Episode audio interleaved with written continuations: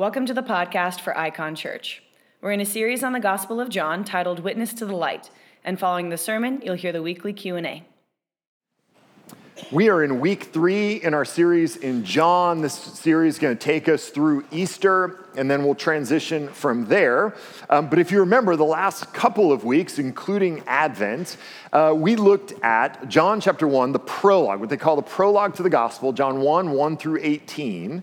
And I've said this a number of times already, but it bears repeating that John begins his gospel by painting this big picture of who Jesus is, what they call a, a, high Christology, this big vision that Jesus wasn't just a great moral teacher, though he was. He wasn't just a great leader, though he was. He wasn't just a great moral example, though he was. He was all those things and more. In fact, John starts his gospel by saying that Jesus was pre existent that he existed for all of eternity. that He existed with God for all eternity. In fact, not only did he exist with God, but he was God. This is the beginning of the gospel where John kind of wants us to jump off from and understand the center of the gospel, according to John, is Jesus, the divine word of God incarnate in the flesh in the person of Jesus of Nazareth. And so we get through 18 verses of this prologue. And then, as we looked at last week, John kind of narratively turns the focus to us and says, Who are you?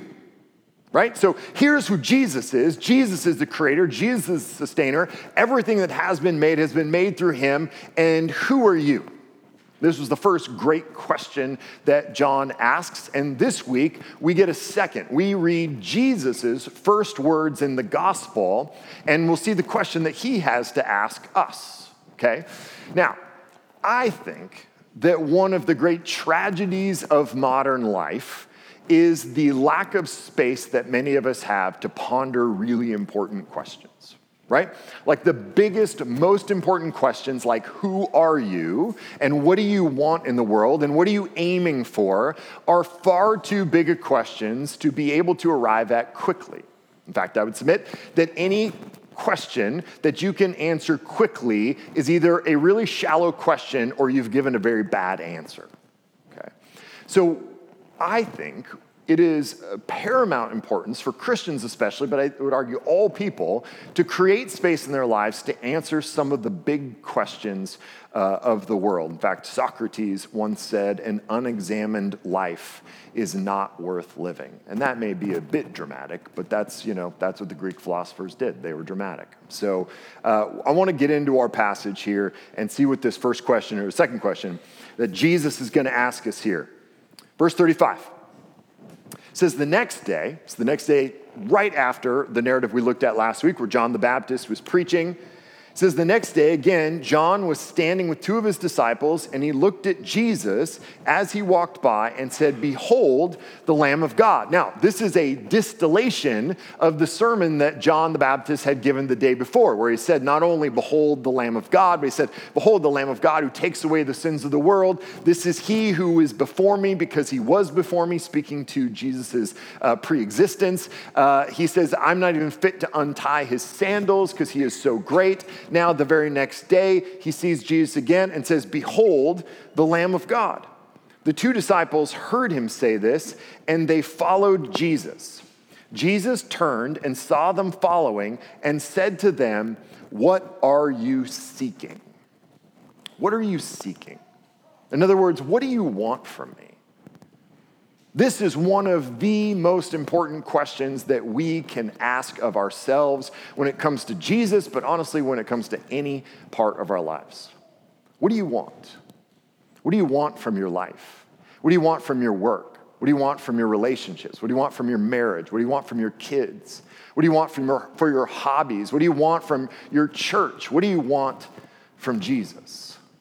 You see, without an answer to that question, you are at the mercy of the thing that you are pursuing. If you don't dictate terms and decide what it is you want from the thing, the thing will tell you what you want from it. I notice this every time I pick up my phone. I turn on my phone, I unlock it with a very specific purpose, and then 45 seconds later, I'm looking at something that was not the purpose, and I cannot remember what the purpose was for which I opened my phone. Has that ever happened to you? Yeah, because they're the devil, okay? Convinced of that. right? So if we don't have a clear idea of what it is we want from a thing, the thing will tell us what we want. So for tonight specifically, though, I want us to think about the question what do we want from Jesus? These disciples started following Jesus, and, it, and they did so, it appears a little creepily, right? So it says, the two disciples heard him say this, and they followed Jesus. Like, there's no context where that's not creepy, right? Like, they just start following him at a distance. And then he notices in verse 36, he turned, saw them following, and said, What are you seeking? Which I think is just Bible nice for what? What do you want? What do you want from me, right? Now, the answer that the disciples give, the answer that there's a couple of different interactions like this, three in total, give us some ideas for what these disciples wanted from Jesus. And at every point, they ask Jesus for a thing. They tell Jesus what they want, whether explicitly or implicitly. And Jesus says, yes, and. Or yes, but. Or yes, and I'm going to give you a little more than that. Or yes, but are you sure that's actually what you want from me? So, number one is here in this passage, verse 38 continues. It says, And they said to him, Rabbi, which means teacher, where are you staying? Right? This, at, at, first glance, this makes me laugh because it feels like they were following Jesus at a distance that they thought he might not know. And then all of a sudden, he turns around and says, Why are you following me? What do you want from me? And they're like, Uh, uh, uh, where are you staying? Right? Like, they, they, that was the first thing that came into their minds, right? Like, it, maybe they weren't ready for the question. Maybe it's a total non sequitur. Maybe they've just been with John the Baptist too long and they're hoping that Jesus, like, lives in a place right? Because John the Baptist is out in the wilderness, and they're like, is there a roof involved? Because we're in, right? But there's, there's something deeper here. In fact, uh, the, the word that is translated here, staying, is a word that John's going to use a whole bunch of times in his gospel, and almost every other time it's translated abide. Abide. They are asking Jesus, where, where are you? Where are you being? Where are you hanging? Where, where are you spending your life? Can we be with you? And they preface all of that by calling him rabbi. They're, they've gone from one person, John the Baptist, who's, who did his job by pointing them to Jesus. And they go, okay, well, John's telling us to go with Jesus because Jesus is the Lamb of God. And John's just the messenger. And so then they go to Jesus, and Jesus says, What do you want from me? And they go, Will you be our rabbi? Can we start to follow you now? Can we be with you now that we are no longer with John? And Jesus responds. They say, Where are you staying? He said to them, Come and you will see. So they came and saw where he was staying, and they stayed with him that day, for it was about the 10th hour, or about 4 o'clock in the afternoon. Now, two other times in this narrative, Jesus says something similar. In verse 43, it says, The next day Jesus decided to go to Galilee. He found Philip and said, Follow me. In verses 45 and 46, Philip, then kind of following in his master's footsteps, talks to Nathanael and asks him to come follow Jesus. And Nathanael has a question we'll look at here in a moment. And, and Philip just goes, Come and see. Just come and see. Spurgeon calls Christianity a come and see gospel. That life with Jesus, that the gospel lived out, is a seeable life. In fact, Jesus later in John chapter 10 says, The thief, Satan, comes only to steal and kill and destroy. I came that they may have life and have it abundantly. That this is the promise. Jesus sees these disciples come to him and go, and, he says, What are you seeking? And they go, Man, we just want to be with you. We, we want you to be our rabbi. We want, we want to follow you and be with you, and wherever you're going, we want to go. And he says the same thing to Philip and to Nathanael just, just come and see. Come and see what I'm doing. Come and experience life with me. So these disciples were, were asking Jesus, can, can you be our teacher? Can you be our rabbi? And Jesus says, Yeah, but you have to follow me. I'm not just going to teach you information from a distance. You got to come with me. You got to walk with me. You got to be with me. You got to experience life with me. And here's the promise that life with Jesus is the abundant life. Now, here, here's one of my favorite things about this, about the gospel message and about Jesus' message.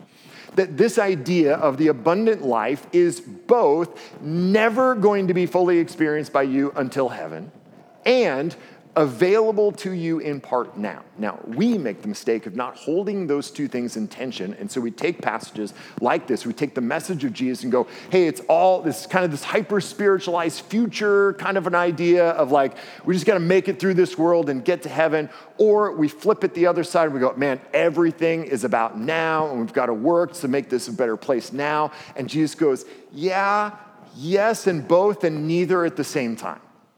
You have got to press into life in me. And in fact, in this world, in this life, there is a way to be. In fact, I would say it this way that life following Jesus is the fullest, truest, greatest experience of life you can ever live. Like life with Jesus will make you more content and more peaceful and have more joy, and it will be in every way better.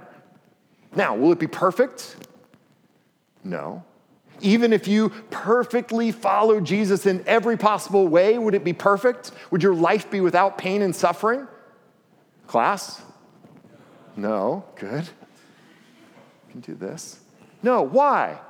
Because other people, they're the worst they ruin everything, right? Like we're doing great and other people run into us, and, and that's, that's why. So here's the thing uh, one of my favorite theologians, a guy named Stanley Hauerwas, talks about this as the grain of the universe, that the way in which God created the world to be is like the grain of wood, that if you follow it, it's smooth and it directs you down the wood the way it ought to be, and that there is a way it ought to be, and that to the degree we can follow that grain, then the, the, the, the friction of life is diminished, right? So this is, this is in some sense, I think, obvious to us and at the same time can become kind of over spiritualized where we go, no, life with Jesus is just about faith and it's about hope and it's about believing.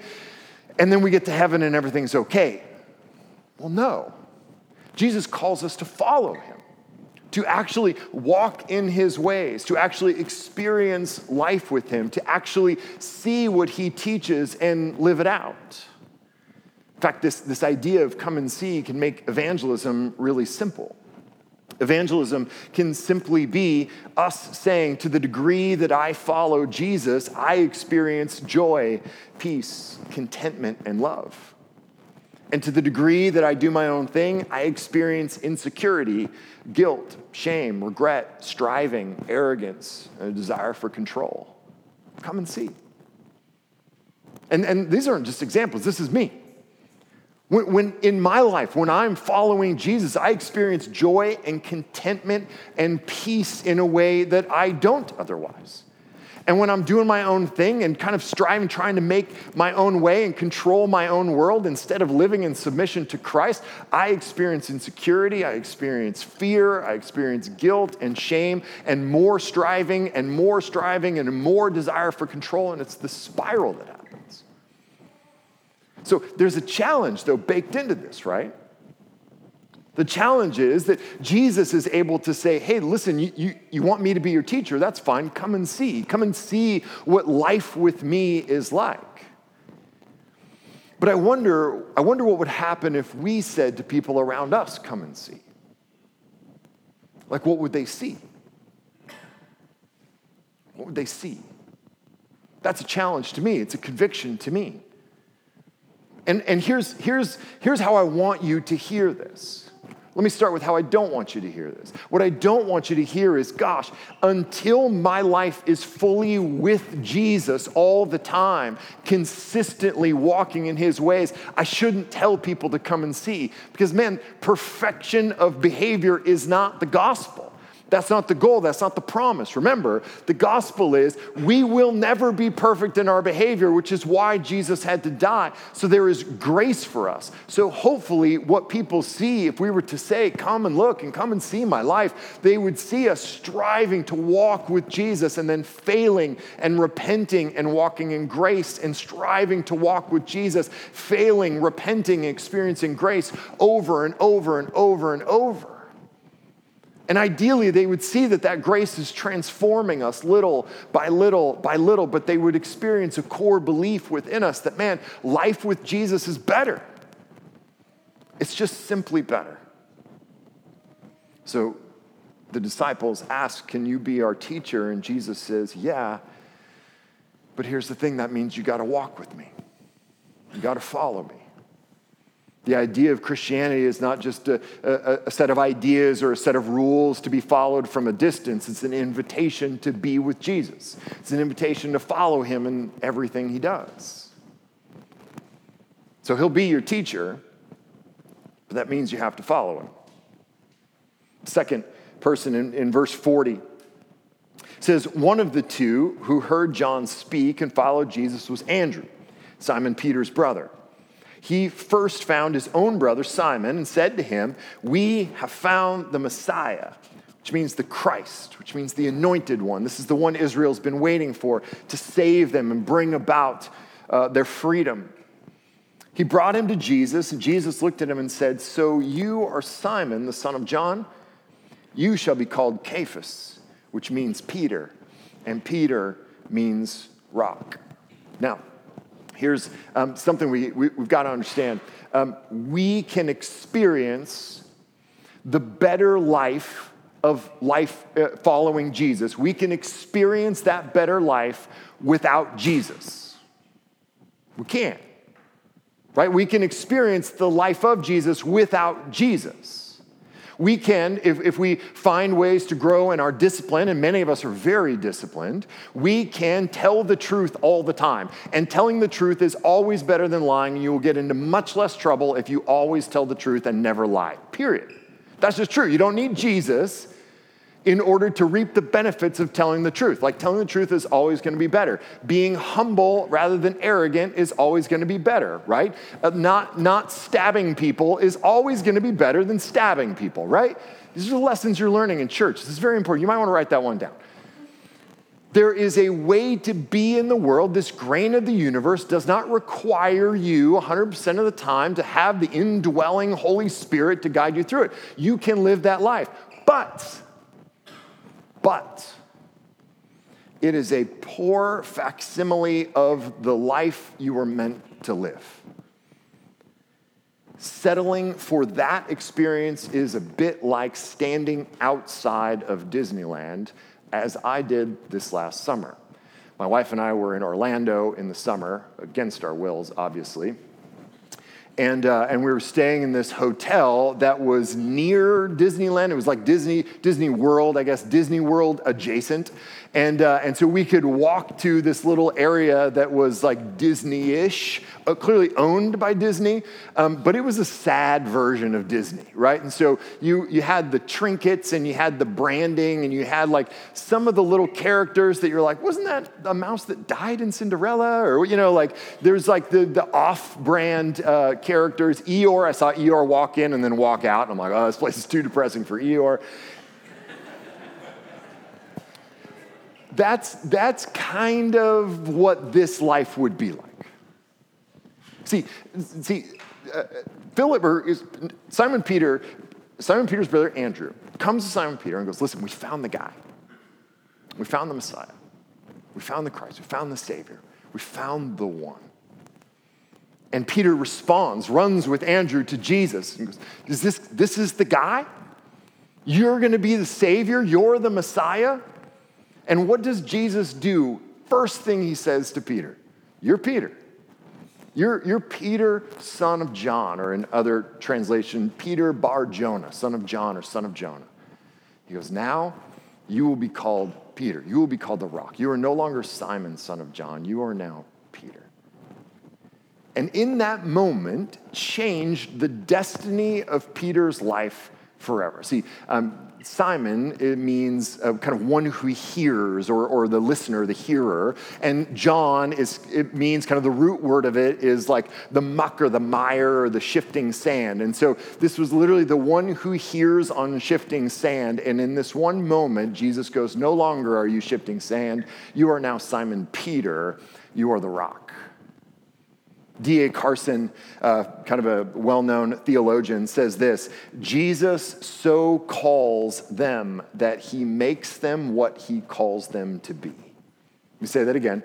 Jesus so calls them that he makes them what he calls him to be. Jesus called him the rock, and then he made him the rock. So Peter comes to Jesus, Andrew comes to Jesus, Philip comes to Jesus. All of these disciples come to Jesus and go, Are you, Will you be my Savior? Will you be the Messiah? Will you be the chosen one, the anointed one? Will you rescue us? And Jesus says, Yeah, but I will also change you in the process. Because you may not need rescuing from what you think you need rescuing from. You may not need the Messiah that you think you need. And so there is going to be something deeper that happens here besides just me rescuing you from whatever political captivity you find yourself in, whatever kind of social captivity you think you're in, whatever you think is the problem may not actually be the problem. And I'm just telling you, if you want me to be the Savior, that saving, that solution is going to run all the way down to the very center and core of who you are. It's going to include transformation. Many Christians are basically functional moralists the very thing that we kind of hate and, and, and try to push away from, and, the, and that the scriptures really vilify people who are only about the rules and only about behavior and, and not about the heart at all. And we want to be people who aren't about the rules and we're not about laws. It's not about just follow Jesus and do these things. It's about the heart and it's about, you know, having relationship and all of these things. And then, and then we turn around, and the only thing we ask Jesus to change is our behavior. The only thing we hope will be saved, that we will be saved from, is our sins. We have this idea that, the, that our behavior is kind of this top layer of who we are. It's just kind of the, the outside, and we just need to get, kind of get that scraped off so that the core of who we are can be what it's always meant to be. And Jesus goes, No. See, the problem goes all the way down to the middle. I have to actually change who you are. There has to be transformation because, see, sin moves from here and works itself out. So too does your transformation. So too does your saving has to start here and work itself out. Your behavior is always a reflection of what's happening in here. And so Jesus goes, man, if I just if I just change your behavior out here, man, I, I never get to actually what matters. More bad behavior will just keep coming. More destructive, pain giving, and painful behavior will keep coming out of you unless you let me get deep into here. Let's actually get to change your being and not just your behavior. So, Peter wants a savior. But Jesus goes, make sure you know what you're talking about, man. Make sure you know what you're asking. You just got to know that this is what Jesus is aiming for with you. You come to him wanting him to save you from your sin, and he goes, okay. But I just but but here's what you got to know. In order to actually save you, I got to start in the deepest parts of you, and then I'm gonna work my way out from there. My goal is to transform you. My aim is to make you into a new being, a new person. And I'm gonna tell you now, it's gonna hurt. Because you're gonna fight me. And some of this stuff runs deep. And so here, here's what we got to know. We can ask Jesus to be our Savior, but He goes, okay, but I will use whatever means necessary to root sin out of your heart. Because there is nothing more important to me, Jesus says to us. There is nothing more important to me than actually changing you. And some of that stuff runs real deep. And so I will use pain I will use loss. I will, I will use miracles and joy and provision. I will use my word. I will use prayer. I'll use other people. I, that everything in creation is at my disposal. But just know this is what I'm trying to do. So, yeah, I'll be your Savior, but just know that that means that I'm going to change you. Number three. Verse 44, it says, Now Philip was from Bethsaida, the city of Andrew and Peter. Philip found Nathanael and said to him, We have found him of whom Moses in the law and also the prophets wrote, Jesus of Nazareth, the son of Joseph. Nathanael said to him, Can anything good come out of Nazareth? Now, I've never been to Nazareth, sounds terrible. I picture Puyallup, okay? That's what I picture. Nathanael's like, What, there? Right? How? Philip says, Come and see. Jesus saw Nathanael coming toward him and said of him, Behold, an Israelite indeed, in whom there is no deceit. Nathanael said to him, How do you know me? Jesus answered him, Before Philip called you, when you were under the fig tree, I saw you. Nathanael answered him, Rabbi, you are the Son of God, you are the King of Israel. And I, and I love what Jesus' response is. Jesus answered him, because I said to you, I saw you under the fig tree, you believe? Like, that's it? That's all I had to say. I saw you under a fig tree. I, I could have just walked by you and seen you, and you and you proclaim me the king of Israel and the Son of God because I saw that. Like you are easily impressed, man. I like you. Come hang out with me. He says, I saw you under the tree. Do you believe? You will see greater things than these. And he said to him, Truly, truly, I say to you, you will see heaven opened and the angels of God ascending and descending on the Son of Man. Nathanael says to Jesus, You are the King, you are God. Can you be God? Can you be King? Can that actually, can you be that guy that's actually ruling and reigning over the world? Can you actually bring justice can you actually be sovereign? Because, man, our world is jacked up. I see so many things out here that I want to see God's justice play out on. Man, I, hear of death and heartache, and I, and I know it, it, it's, a, it's a little thing, and sometimes celebrity stuff gets weird, but, you know, this morning, uh, uh, Kobe Bryant passed away and it was very sudden. And, and, I was telling some guys, Kobe is just a couple months older than I am, and um, both born in 1978. And so I remember when he went into the NBA just out of high school, and I was just out of high school, and it was like, that's crazy. Like, I, it, that could be me. Like, if I was way more athletic and taller and better in every way, that could be me. And so it was always like, man, I, I, we're the same age. He has four kids, and, and, and to, for in one moment, for it just to be gone.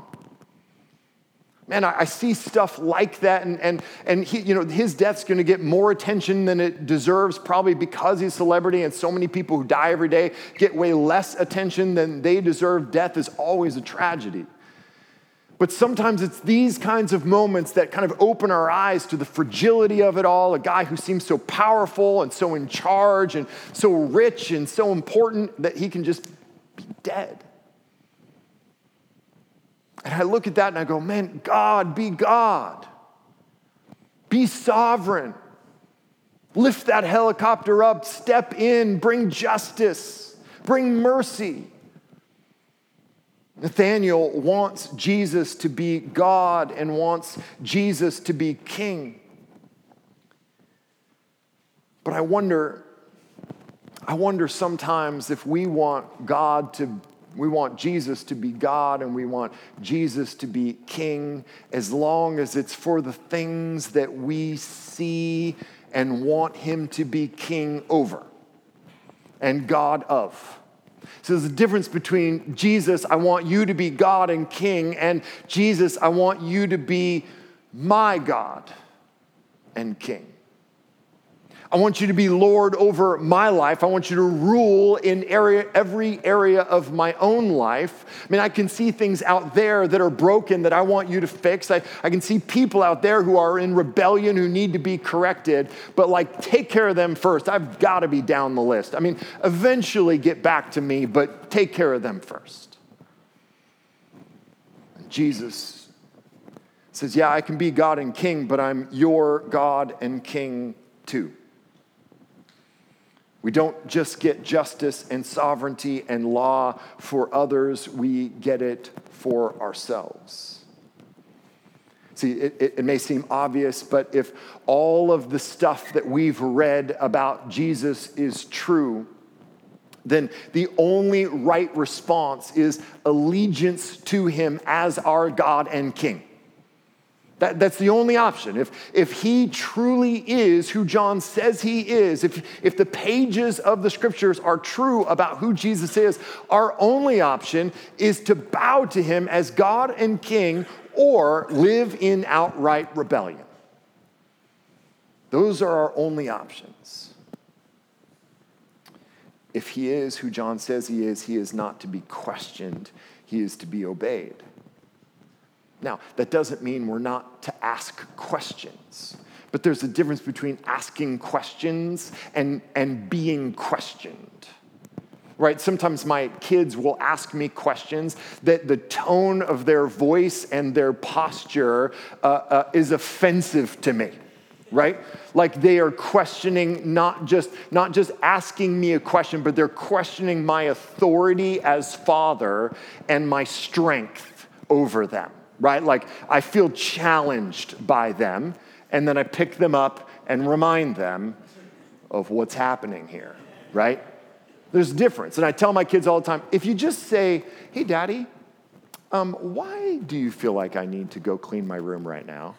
I, we can have a conversation all day long because that acknowledges my sovereignty in a way that satisfies my wrath.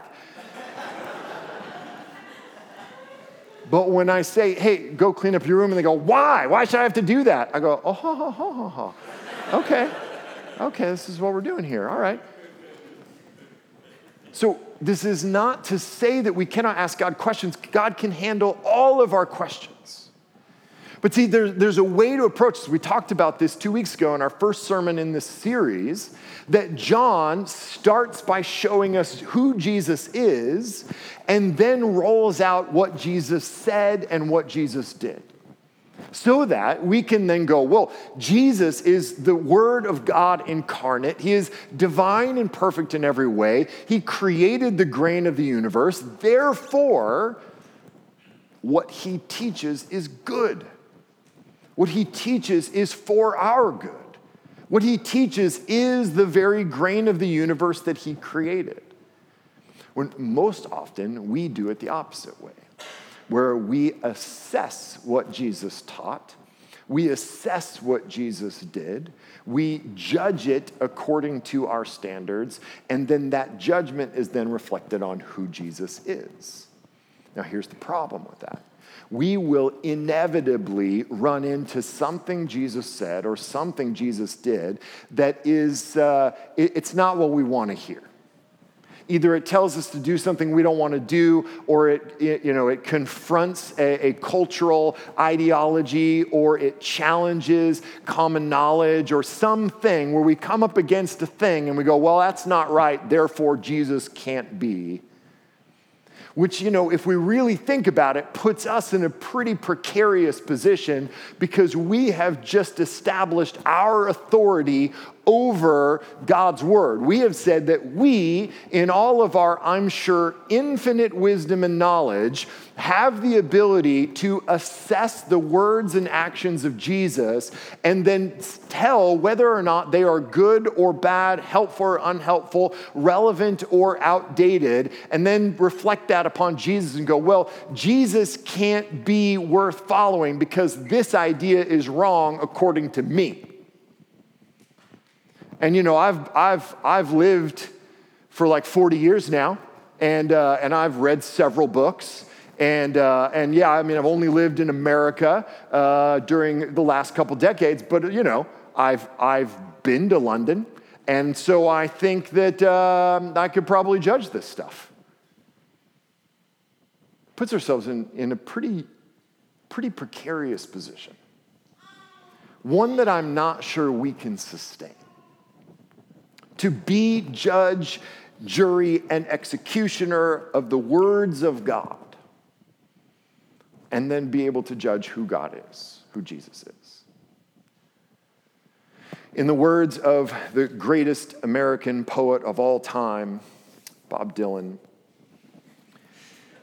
says, You're going to have to serve somebody. Yes, indeed, you're going to have to serve somebody. Well, it may be the devil or it may be the Lord, but you're going to have to serve somebody. Jesus says, Yeah, I can be God and King. I am God and King. But that means I'm your God and King. And every person in this room, and Dylan does a great job of describing a lot of different people in the verses. And he says, No matter who you are, you could be the ambassador to France, you're going to have to serve somebody. It's unavoidable that all of us give our allegiance, our obedience to someone. And you may go, well, no, because I, I take a little from here and I listen to that and I listen to him and I listen to her. Great. Okay, so you're serving yourself. You have chosen to gather for yourself a buffet plate of ideas and given some sense of power and sovereignty those, to those ideas, which just so happen to be a reflection of your own ideas. How'd that happen? Until they're not, and you change your mind because you believe things today that you didn't five years ago, and you continue to be sovereign over your own life. And so I think this passage challenges us. It challenges us, challenges us to ask who is actually the best person for the job to be your God and King? Who is wise enough, omniscient enough, powerful enough, loving enough for that role. Jesus says, I can be the God and King of the world. I am the God and King of the world, but I, can, I also am your God and King too. And I want to wrap with this. At the very end of this passage, Jesus alludes to something from the Old Testament that's really important and, and is uh, the first moment of him establishing who he is. See, in verse 51, he said, Truly, truly, I say to you, you will see heaven open and the angels of God ascending and descending on the Son of Man. It's probable that Nathanael was an Old Testament scholar of some kind. It's possible even that when he was under the famed fig tree, that he was reading the Torah. And perhaps he had read in Genesis chapter 28 when, uh, when Isaac, excuse me, when, uh, when Jacob was running from Laban and was desperate and poor and had nothing, and he fell asleep with his head on a rock and he had a dream. And in that dream, he saw heaven open and a ladder going between heaven and earth with angels ascending and descending that ladder.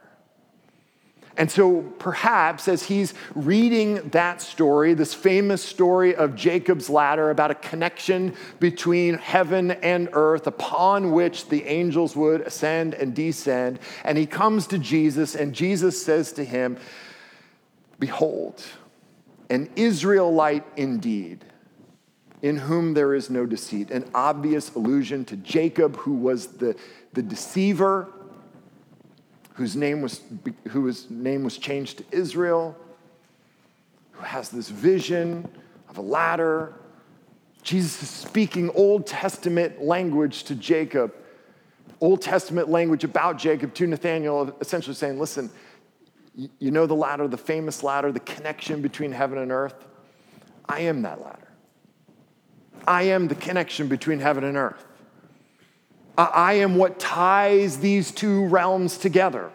I am the God who loves creation, loves his creation enough to enter into it, to form this bond, to make this connection, to make a way for you to be with God. I love you enough to do that, and I'm powerful enough to bring you with me. That is the God and King we need. That is the God and King we want. So, when we think about this, when we think about who rules and reigns our lives, when we think about this question of what do you want? What do you want from Jesus? What do you want from church? What do you want from your faith? What do you want from all of this? Jesus goes, I'll be your teacher, but just know that means you got to follow me. And I'll, and I'll be your savior, but just know that means I'm going to change you by any means necessary. And yeah, I will be God and king over the universe. There will be justice and there will be mercy and there is law and there is truth. But man, that applies to you too. I am your God and king as well. To which, when we can get our heads around that, when we get our hearts around that, we go, Yes, amen. I want to follow you because that's the grain of the universe that leads to my greatest flourishing. I want you to save me from the inside out because when I'm honest with myself, I know that the muck and the grime and the sin goes all the way down. And I want you to be God and King over me because I can't handle the job. I keep screwing it up over and over and over. Be my God and King. And then, and then we walk. And then we walk with him and experience the life he's offered. Question number one How do we start the process of evaluating what we want? It's a great question. It's a very practical question. Um, and, and I would say, how do we start? We start like this you have to create space. I said this at the very beginning of my message, but you cannot answer important questions uh, without thinking hard and creating space to, to, to actually think hard and think long about really important questions. And this, these questions, questions don't get a lot bigger or more important than this, right? So I would say first and foremost, create space. So if you don't practice on somewhat of a regular basis silence and solitude, I really think you need to begin to do that right? So I know it's easy for me to say I'm a pastor. This is part of my job. It's part of my thing to be super spiritual and all that, and I am. Uh, but uh, really recommend creating space, even if it's just once a quarter or something. Start it once a year, and and take a day or even just half a day, because a, a whole day of silence and solitude is hard, right? 15 minutes in, you're checking your watch, and so don't wear a watch. Uh, it's really hard. But without that space, you are constantly inundated by less important distractions that are more interesting or more relevant or more tempting to think about than this important thing. So you have to create space. And then I would start by just saying, ask the question. Just very simply ask the question and write down your answers. Just write down anything, nonsense, whatever comes to your mind. Uh, if it's another language, great, that's cool. Uh, and, uh, and just, just get out of you answers to what that could be. And just begin to give yourself the space to answer questions like uh, a question like that and to really consider it because we simply don't do it. We don't create the space for it. So start by creating space, start by just beginning to think about it and write it down. But more importantly, read your Bible. I say this to you all the time Read your Bible every day. Pray every day. Know Jesus. Get to know him. Arlon's desire to understand, read the Bible better is such a beautiful prayer request because the Bible is not the end. We are not here to learn the Bible. The Bible is only valuable insofar as it points us to Jesus, insofar as it helps us know God. That's the goal. And so we read the Bible so that we know God. And as we know God, we begin to be able to answer questions like, okay, what do I actually want? So that's number one. Second question. I recognize that Jesus is Lord and his leadership is better. How can I change to allow him to be Lord each day? How do I apply the truth of the sermon? Um, I, I, would start with this. One, um, commit yourself to the idea that that's what you want right just the just to start just to say okay starting tonight or starting tomorrow right get all your sinning out of the way starting tomorrow i'm going to start following jesus right i'm going to start listening to him and and here's the thing your default mode is to have a choice in front of you and just make the choice based on whatever it is you want or think or whatever that's your default is to see a thing make a choice so you have to break that. There has to be a disruption to that default. So you have to have some kind of cue, some kind of reminder to go, no, that's not who I am. Anymore. That's not what I want to do anymore. When I have a question in front of me, my first question needs to be something like, I don't know, what would Jesus do? Right? Maybe you get a bracelet or something. I don't know. It just came to my mind. Uh, but some kind of cue that reminds you, no, I'm doing things different. I'm, I'm, I'm organizing my life differently and then begin to actually ask yourself that question okay, what does Jesus want for me in this moment? Here's a decision, another decision, a big decision, a small decision. Jesus has desires for you in almost every decision, right? Like I have literally stood before a menu at a restaurant and thought to myself, what would Jesus want for me? right? It's always the carne asada. That's what I hear from the Spirit. But, but I ask the question, right? And that's half the battle. So remind yourself in building patterns and habits of asking that question.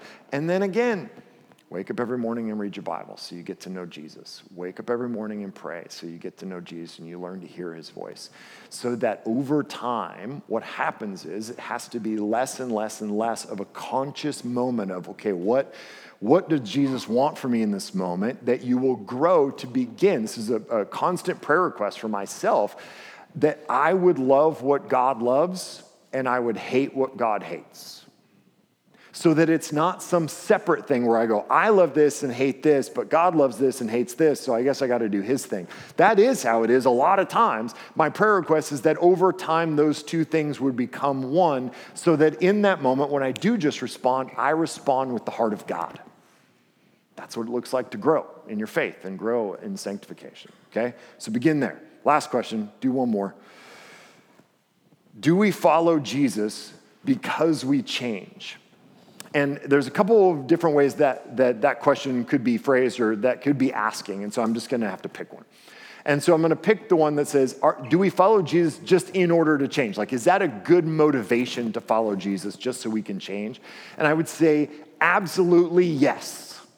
Absolutely yes right? Like there has to be, in fact, Tim Keller talks about this, that evangelism requires some sort of existential moment, some sort of existential need that arises in your life, whether that's an intellectual need, some sort of crisis of, of knowledge, uh, it's an experiential need, some sort of crisis of pain or loss in your life, whatever it is, that, that effective evangelism is existential need meeting a prepared witness that you are in each other's lives in a way that when somebody has some moment of need that you're there to be able to speak gospel truth to be gospel presence in their life and that that's the most effective form of evangelism. So i would say if you sense in your life a need for change this is your existential moment. Don't miss it. Yes, reach out to Jesus in this moment. He can change you, He will change you, and I promise you this He will change you for the better.